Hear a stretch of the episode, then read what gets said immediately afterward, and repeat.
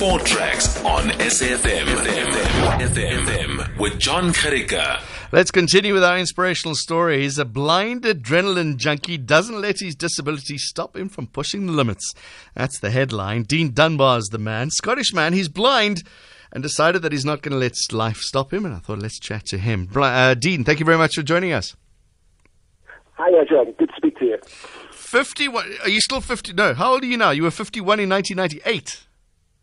No, I was. No, no, I've just turned 51. Oh, you're 51 now. 51 in February. Happy Yeah. birthday, by the way, then. Thanks very much. All right. 51 years old. You're blind as well. You haven't let that stop you. Tell us your story. Well, I was I was born with full sight, and I had mm-hmm. full sight up until the age of nine. And then at nine, overnight, I went I turned partially sighted. And over the next few years, the doctors had no idea as to what had caused it.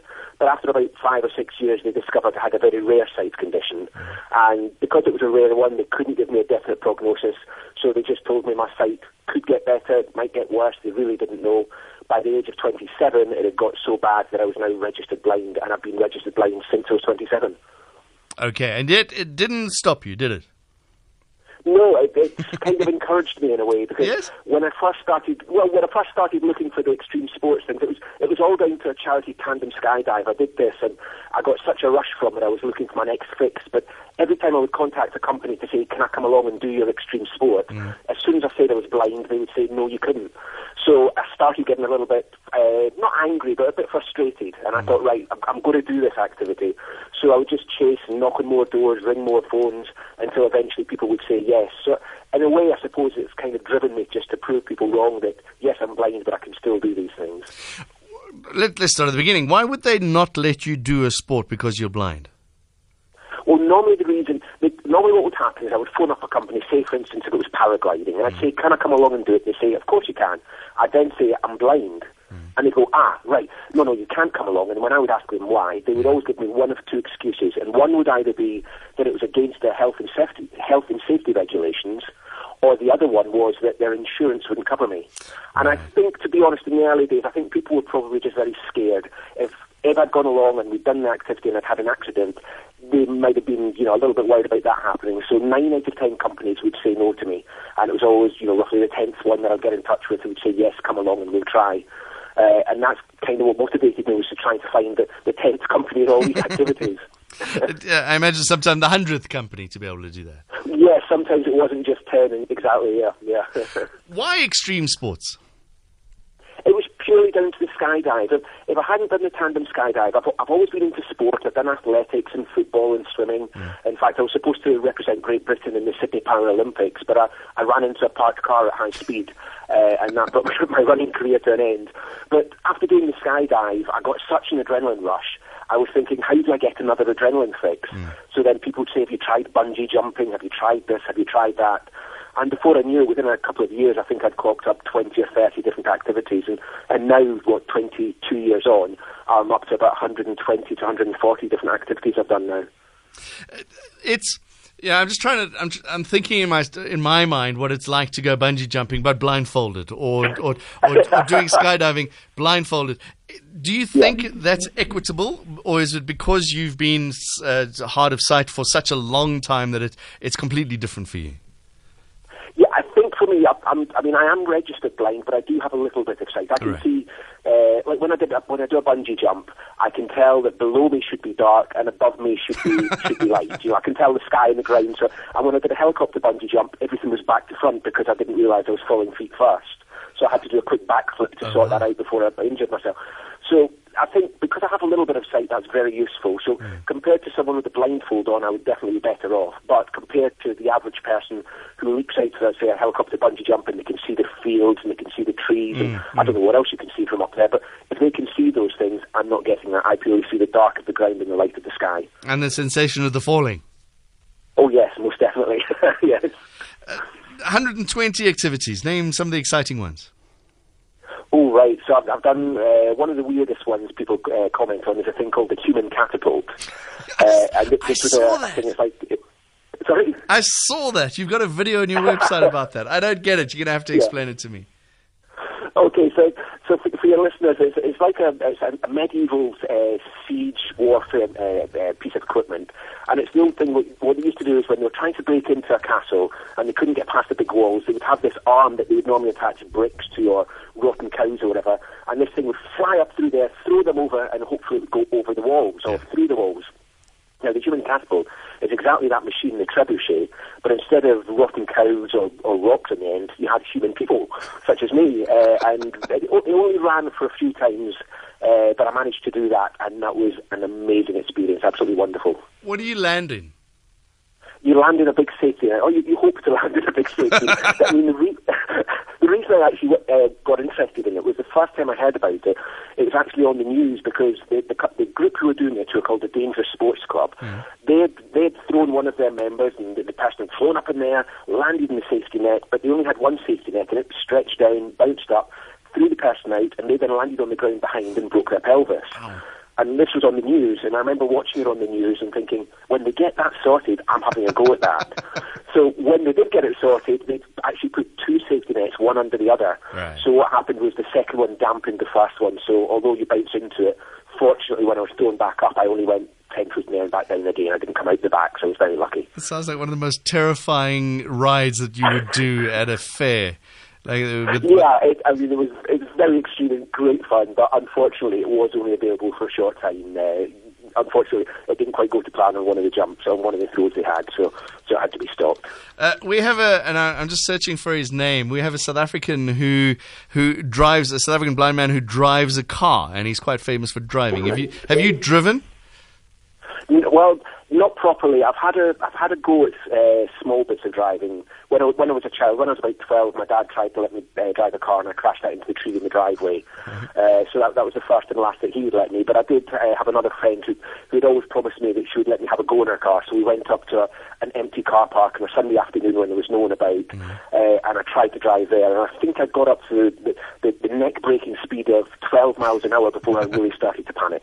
uh, I, I like your your stand up paddleboarding, which I imagine it, that's a fascinating one for me. As you said, you, you can see a little bit, but surely yeah, that's that's all got to do with vision and balance to be able to know where you are. Well, the, the balance. I've got a lot of friends who do the stand-up paddleboarding with me, and none of them can understand because everyone who's taught to stand-up paddleboard, they're told to to look forward, fix on the horizon, mm. and that will keep you balanced. Now, obviously, I don't have a, uh, an horizon I can see, so I tend to just be looking down at my feet or looking down at the water, or you know, it doesn't matter where I'm looking. It's all down to my knees and my ankles. That's where I feel what's happening. So when I'm on the water, really, you know, people over here in Scotland, we go to a loch, or, you know, a, a Scottish lake, which is called a loch. Mm. And over here, someone will go on the loch and they'll go, they'll paddle down it, and they'll see the castle at the side, and they'll see the trees and the mountains. For me, all I have is three layers around me. The, the bottom layer is the white layer, and that's the water that I'm paddling on. Right. The next layer is then dark, that's the middle layer, and that's the land that goes around the loch. And then the top layer in Scotland tends to be grey, but I'm sure in places like South Africa it maybe be blue. but that's pretty much all I see. I have three layers around me. So when I'm on a loch and I'm, I'm, I'm paddleboarding, all I'm doing is getting from A to B. I'm not taking in the scenery. I'm not taking in anything else. I'm oh. just doing, you know, getting my, my goal done. Uh, I know it sounds silly. How do you know where you're going? Well, with the, hopefully in Scotland, again with the, the three layers, the middle layer, what I can do is I can, if I look up either side of the loch, normally what happens is the hills on either side come down and they, they meet at, hopefully at the far end of the loch, and it creates what looks like a, a natural V shape. And I call that V shape my sweet spot. And all I do is when I'm paddling is I keep looking up and trying to see where that is and aim for that. Now that, that sweet spot could be one kilometre away from me, or it could be 40 kilometres. I have no idea. I've just got to keep paddling until the boat stops and I'm on, on land. when you when your head hits the land after this boat stops. That's exactly. Yeah. When when boat stops and I normally keep going, I know I've normally hit something. So yeah. uh, ben has done some work. The producer Hein Wagner is the the blind South African. He's drive, driven a car at 233 right. kilometers per hour. He's a blind man. So I think I've heard of these. I'm sure he's driven a Ferrari. I think I've heard, yeah, heard about him doing something crazy. yeah, I, I, know of him. I've not met him, but I know of him. He's an amazing guy. All right. Is there? I mean, I just want to. I just I'm trying to go through these 120 activities that you've done, and uh, you know, sandboarding again, it's the same thing. As uh, how do you yeah. how do you balance bungee jumping? We've spoken about, uh, but let's throw in some other things. There's a stunt plane. There's uh, cliff jumping. Uh, yeah. The the Hib- Hib- Hebridean the Hebridean challenge. What is that? The Challenge. Challenge. Yep. So the Hebridean Challenge is an adventure race on the Outer Hebrides of Scotland. It finished a few years ago, but it was it's a 500 kilometre five day race in which you're cycling, swimming, running, and all with a team. So certain members will do certain parts of it, and we had a team of four, and so like one of us would say be uh, mountain biking, another one would do running, another one would do swimming. We we kind of split it that way, but then we decided because it was such a long course that everyone had to have two disciplines. So I was a sea swimmer, and I also did tandem road cycling. So that was what I did of that. Uh, but the swimming was interesting because my guide, on the very first day when we entered the water, it was actually very choppy. He swam about 50 metres and said he was going back. He wasn't swimming any further. Sure. And it was a, a one and a half K swim. So fortunately, one of the safety boats came along and said, well, if you can see me or hear me, follow me and I'll guide you to the end of the race. So I just swam alongside the, the safety boat. Why do you do this, Dean? purely and simply down to the adrenaline rush. There's no doubt about it. I'm, I'm a junkie when it comes to the adrenaline, and mm. once I've had my first hit, I'm looking for my second one. Once I've had my second, I'm looking for my third. So it's, it's all about the next fix. There's a lot more to it. Surely you're, you're raising money for charities. Obviously, you're a public speaker as well. Yep, I mean, the, the raising money for charity, I did that in the early days, but mm. after a couple of years of doing that, it got to the point that friends would come up to me and say, so what are you up to now, and then how much do you want?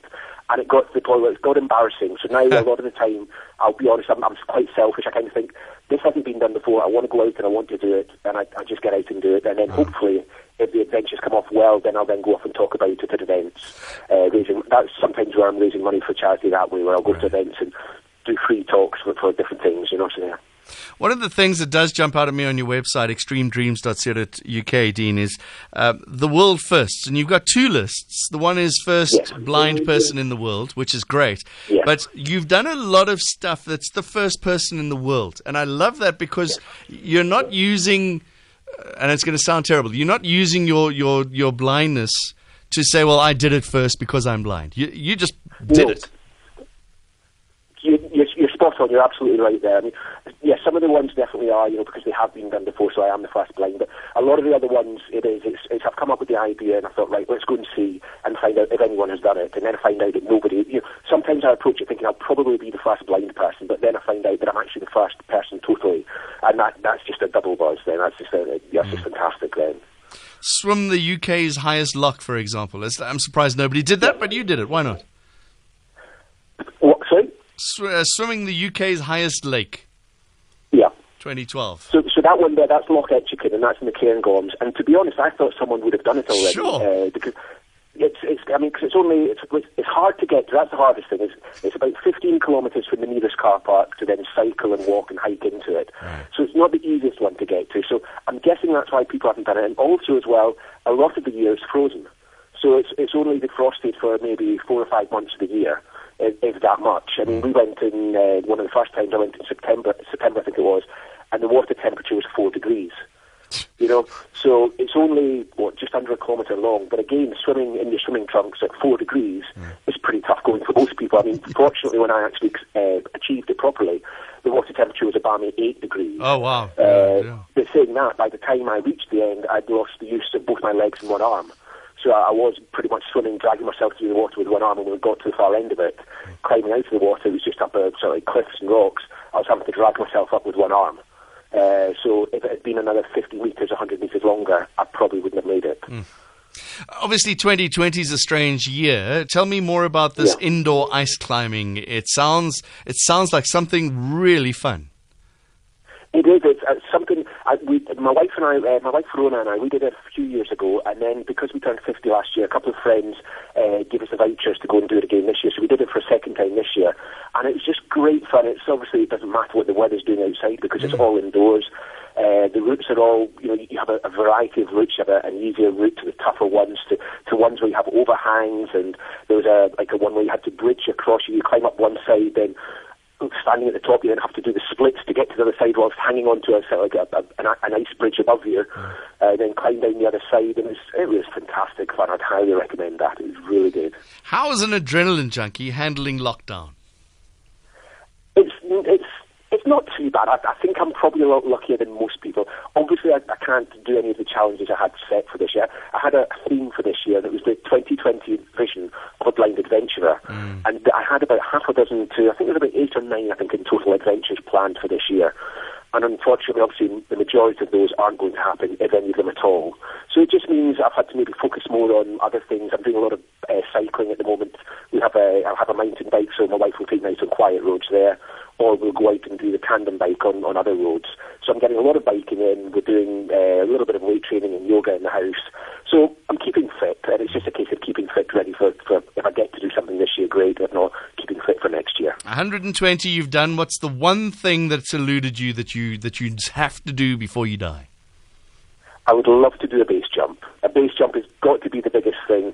Uh, I've, I've, I've watched many people doing them off, you know, the base jumpings off the buildings, antenna, span, and off the earth, off, off bridges, off cliffs. Short, short, uh, short parachute jumps. You know, they leap off the cliff and they've only got, you know, 200 metres, 400 metres before they hit the ground and they've got to open their chute and fly down. Yeah. I would love to do that. I don't know if it's practical because I'm blind, but I think certainly a tandem base jump, I know people have done it, Oh, wow. and that's something that I would love to go and do. Dean, I hope you get to do it sometime soon. Thanks very much for your inspirational story. Well, thank you, John. Thanks for having me. All the best. Dean Dunbar, Scottish man, as you heard, not 100% blind, but uh, as you heard, visually impaired and uh, living his life on the edge. What's your excuse? That's going to be a lot of the theme of the show. Uh, you can go find out more about what Dean does on his website, extremedreams.co.uk. www.extremedreams.co.uk. Extremedreams.co.uk. Go have a look. It's an inspirational story. And he's writing a whole host of things now. Uh, he's sort of got a, a blog now, The Lockdown Getaway. Uh, over the next few weeks, we find ourselves under lockdown. Dean will hope to entertain you with stories, films, and photographs from his wide range of adventures. extremedreams.co.uk.